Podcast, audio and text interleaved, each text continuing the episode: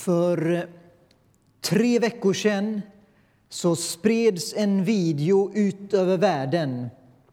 En video av två rader män gående längs med stranden i Tripoli i Libyen.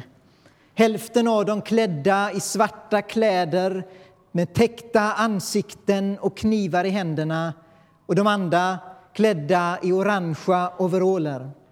Titeln på videon var ett budskap tecknat i blod till korsets nation. Männen i orange tvingades ner på knä. Kameran zoomade in och en text säger Korsets folk, anhängare till den fientliga egyptiska kyrkan. Det är som man känner havsvinden som blåser och man ser hur männen ber, inte till sina kidnappare, inte om förskoning för sina liv utan de ber till den Gud för vars skull de måste dö. Man ser den fruktansvärda avrättningen, havet som färgas rött av martyrernas blod och en text som säger de framhärdade i sin tillbedjan och de dog i sin hedendom.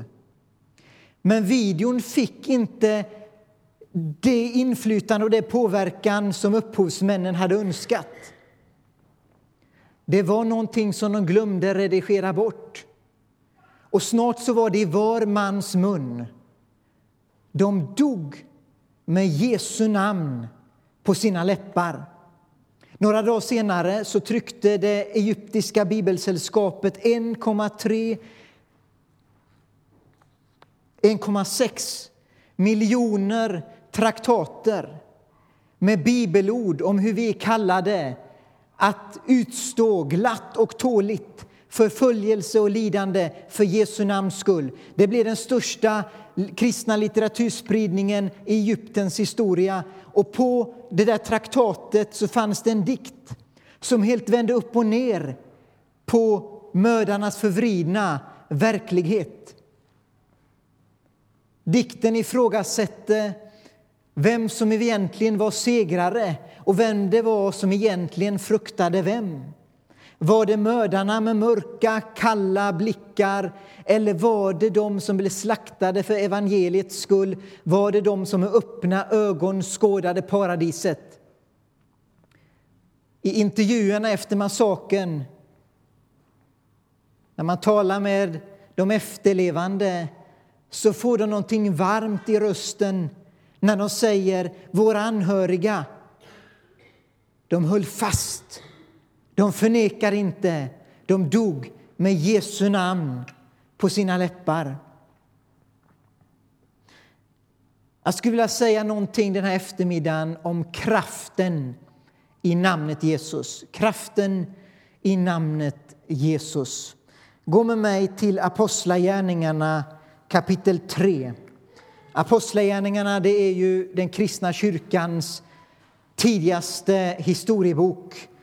Och I kapitel 3 så får vi en av de allra första händelserna efter pingstdagen.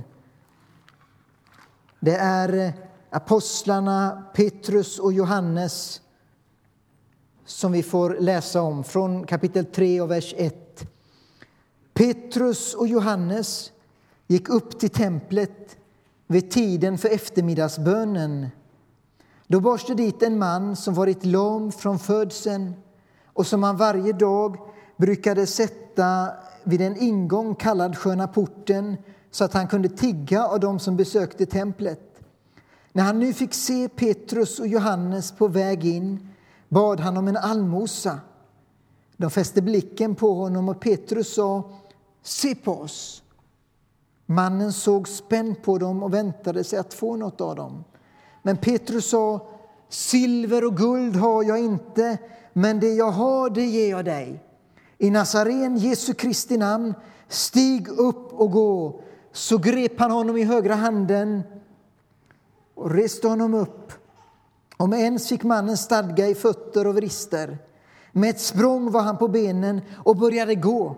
Han följde med dem in i templet och han gick omkring och han hoppade och han prisade Gud. Allt folket såg honom gå omkring och prisa Gud. Och när de upptäckte att det var mannen som brukade sitta och tigga utanför templet vid sköna porten så fylldes de av bävan och häpnad över vad som hade hänt med honom. Det här väckte förstås människors intresse och uppmärksamhet. Och Petrus och Johannes de predikade evangeliet, någonting som väckte de religiösa ledarnas oro och ogillande. Och Petrus och Johannes blev gripna, de blev fängslade och så småningom förda inför Stora rådet. Och lite längre fram i kapitel 4, vers 7, så läser vi De lät föra fram apostlarna och frågade dem genom vilken kraft eller i vems namn har ni gjort detta?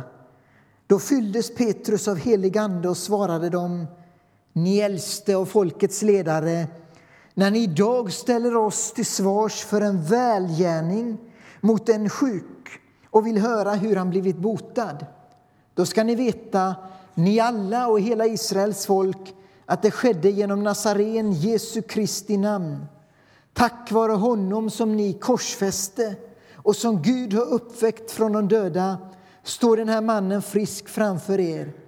Jesus är stenen som föraktades av er husbyggare men blev till en hörnsten. Hos ingen annan finns frälsningen och ingenstans bland människor under himlen finns något annat namn som kan rädda oss. Det står ingenting om den här mannens namn, var han kom ifrån eller om hans familj. Det vi får reda på det är att han var född lam. Lite längre fram i texten så står det att han var över 40 år. En betydligt högre ålder på den tiden än det är idag. Mänskligt sett så var hans situation hopplös. Han var född lam och han skulle dö lam. Och det bästa han kunde hoppas på det var att människor som var mer lyckligt lottade än honom själv skulle visa förbarmande. Och därför så satt han dag ut och dag in, år efter år vid Sköna porten, den största och mest trafikerade porten in till templet. Bokstavligt talat så levde han sitt liv bland människors fötter tills dess att Petrus och Johannes gick förbi och i Jesu namn löste honom från hans situation. Det är inte konstigt att han hoppade och jublade. Han hade varit en levande död, men Gud hade gett honom ett nytt liv. Petrus och Johannes de blev kallade inför Stora rådet och de blev frågade i vilken kraft och i vems namn har ni gjort det här? Och frimodigt säger de detta har skett i Nazaren, Jesu Kristi namn. Det finns inget annat namn genom vilket vi kan bli frälsta och inget annat namn under himlen som har getts till människor genom vilket vi kan bli räddade. Det finns kraft i namnet Jesus. Nu för tiden och i Sverige när vi namnger våra barn då är det för att praktiskt skilja dem från andra. Det är för att vi tycker att ett visst namn är fint. Och ibland kanske för att vi har någon i familjen som bär det namnet. Och det har liksom ett sentimentalt värde för oss. Men på Bibelns tid så var namn betydligt mer viktiga än så. Varje namn hade en precis betydelse. Och ofta fick barnen ett namn utifrån omständigheterna när de föddes. Ofta gav föräldrarna sitt barn ett namn utifrån de förhoppningar och de önskningar de hade för barnet. Det man önskade skulle ske med det när det växte upp. Namnet blev en slags bön, en välsignelse. Vi har också många exempel i Bibeln när människor utifrån sina liv och sina handlingar fick nya namn. Abraham, vars namn betyder upphöjd fader fick genom Guds övernaturliga ingripande barn och Gud gav honom namnet Abraham, fader till många. Jakob, som när han föddes grep sin tvillingbror om hälen och vars namn betyder just det, att gripa om hälen. Han fick av Gud namnet Israel, den som brottas och kämpar med Gud. Namnet Jesus, eller Jeshua på hebreiska, det är en variant av namnet Josua. Och det betyder Herren är frälsning. Det säger oss vem Gud är och vad Gud vill. Han vill rädda, han vill befria och han vill upprätta. När vi ber i Jesu namn, då sker någonting. Det upptäckte apostlarna när de befallde den lame mannen att gå. Jesus säger i Johannes kapitel 14, vers 12 att den som tror på mig ska själv göra de gärningar som jag gör och större än dessa ska han göra, för jag går till Fadern. Och gång på gång så säger också Jesus till lärjungarna Be i mitt namn. Till exempel i Johannes kapitel 16. Vad ni ber Fadern om i mitt namn, det ska han ge er. Värdet på en check det avgörs inte bara av summan som står där utan av den som har undertecknat checken. Om jag skriver ut en check på 100 miljoner eller på en miljon då är den inte värd någonting, för så mycket pengar har jag inte. Men om jag önskar det, det skulle vara trevligt. Vi, vi får, hörni, styrelse och andra, välsigna era predikanter. Men om eh, shejken av Brunei eller eh, Bill Gates hade skrivit ut en check på 100 miljoner då är den värd varenda öre. Då har den täckning. Och på samma sätt är det när vi i Jesu namn kommer till Gud, när vi ber till Fadern. Då, för att använda en enkel bild, så kan vi komma till den himmelska banken och den står helt och hållet till vårt förfogande. Allting tillhör oss därför att vi tillhör honom.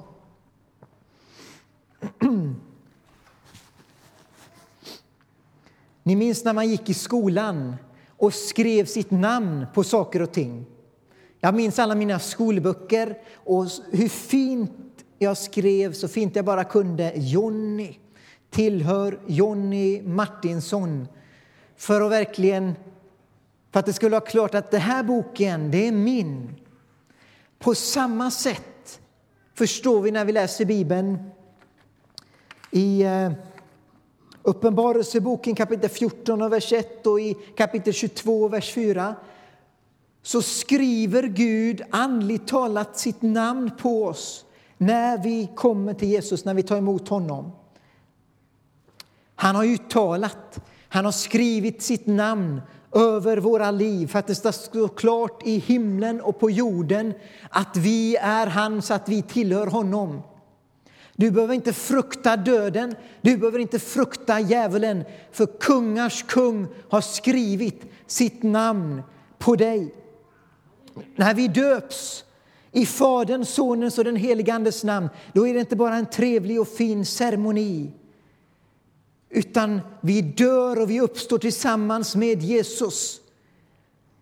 Det är som om Gud sätter sin stämpel på oss och allt det som är hans blir vårt. Därför så sa man också de första kristna att de var döpta i Jesu namn, det vill säga de var döpta till Jesus. Under andra världskriget så fanns det en ung man, en ung svensk man som var verksam i Tyskland. Han hette Harald Ädelstalm och eh, fick vara använd och rädda många judar under Förintelsen. På 70-talet så var han svensk konsul i eh, Chile. Och där fick han vara med och rädda många människor undan Pinochet-regimen. Vid ett tillfälle så blev den kubanska ambassaden attackerad och beskjuten. Och då tog Harald Edelstam den svenska flaggan. Han vecklade ut den Han gick till den kubanska ambassaden och bland människor som sköt på varandra, bland stridsvagnar och egentligen krig så går han med den svenska flaggan höjd högt. Han tar med sig människorna från kubanska ambassaden och för dem till säkerhet. Jag har tänkt många gånger på den där händelsen och den fascinerar mig. Dels Ädelstams mod, men kanske framför allt svenska flaggans betydelse. Vad hade hänt om eh, soldaterna och människorna inte hade brytt sig om internationell diplomati och hade skjutit i alla fall? Vad hade Sverige gjort då? Hade vi slutat importera apelsiner? Eller, eh, alltså, vad hade hänt? Det är så fascinerande. Kraften i den där lilla flaggan.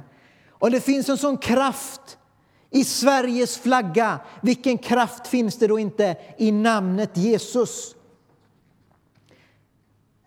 Vi som Kristi församling, vi som Jesu lärjungar, vi är hans ambassadörer och vi har fått hans auktoritet och hans makt att vara redskap för honom i den här världen, där vi är.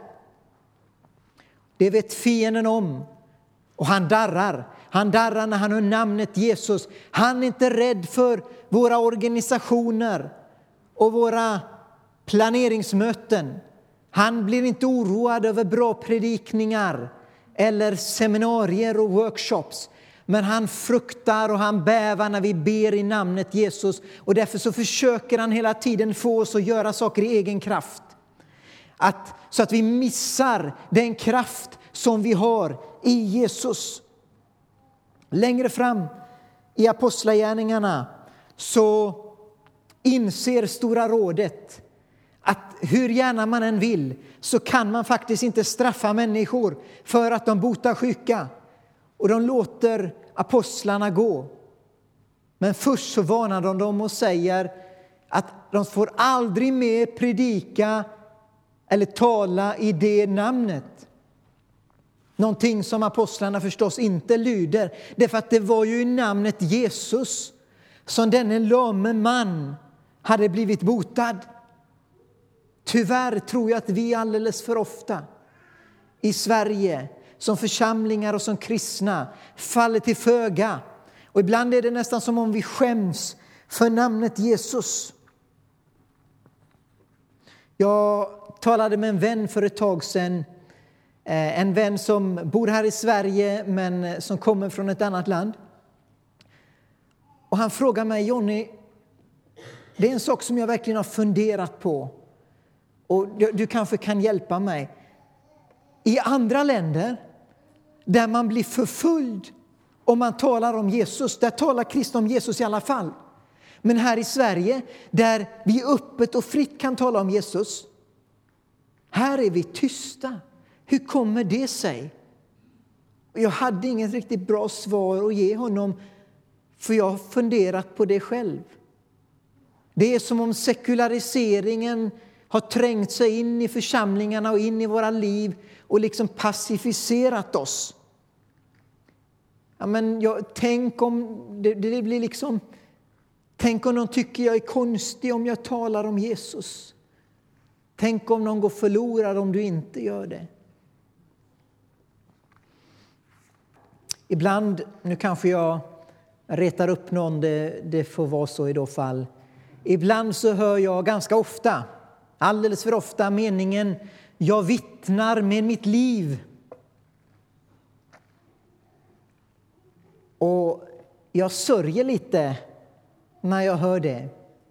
Därför för det allra mesta så betyder det jag säger inte så mycket om Jesus. Men jag, om jag hoppas att om jag är riktigt snäll så kanske det kan ha någon påverkan. Bibeln säger så här i Romarbrevet kapitel 10 och vers 13 att ty var och en som åkallar Herrens namn ska bli frälst. Men hur kan de åkalla någon som de inte hört, hör, hört talas om? Och hur kan de höra om ingen förkunnar?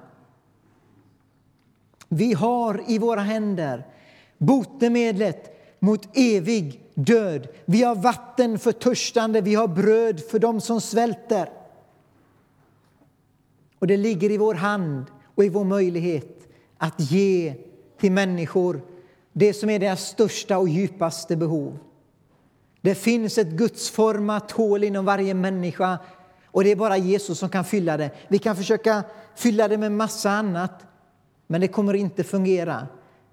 Jag såg nu i veckan en massa reklam för kurser i medialitet och kurser i yoga och massa annat. Men det är bara Jesus som kan fylla det behov som finns inom oss. Bibeln säger i Filipperbrevet kapitel 2 och vers 9 att därför har Gud gett honom namnet som är över alla andra namn för att i Jesu namn alla knän ska böjas i himlen och på jorden och under jorden och alla tungor bekänna Gud Fadern till ära att Jesus Kristus är Herren. Det kommer en dag då mördarna vid stranden i Tripoli ska inse att det som de trodde var rätt var fel. Att det som de trodde var ljus var mörker. Och att det namn som gav martyrerna kraft att möta döden, att det är det namnet som ger människor frälsning.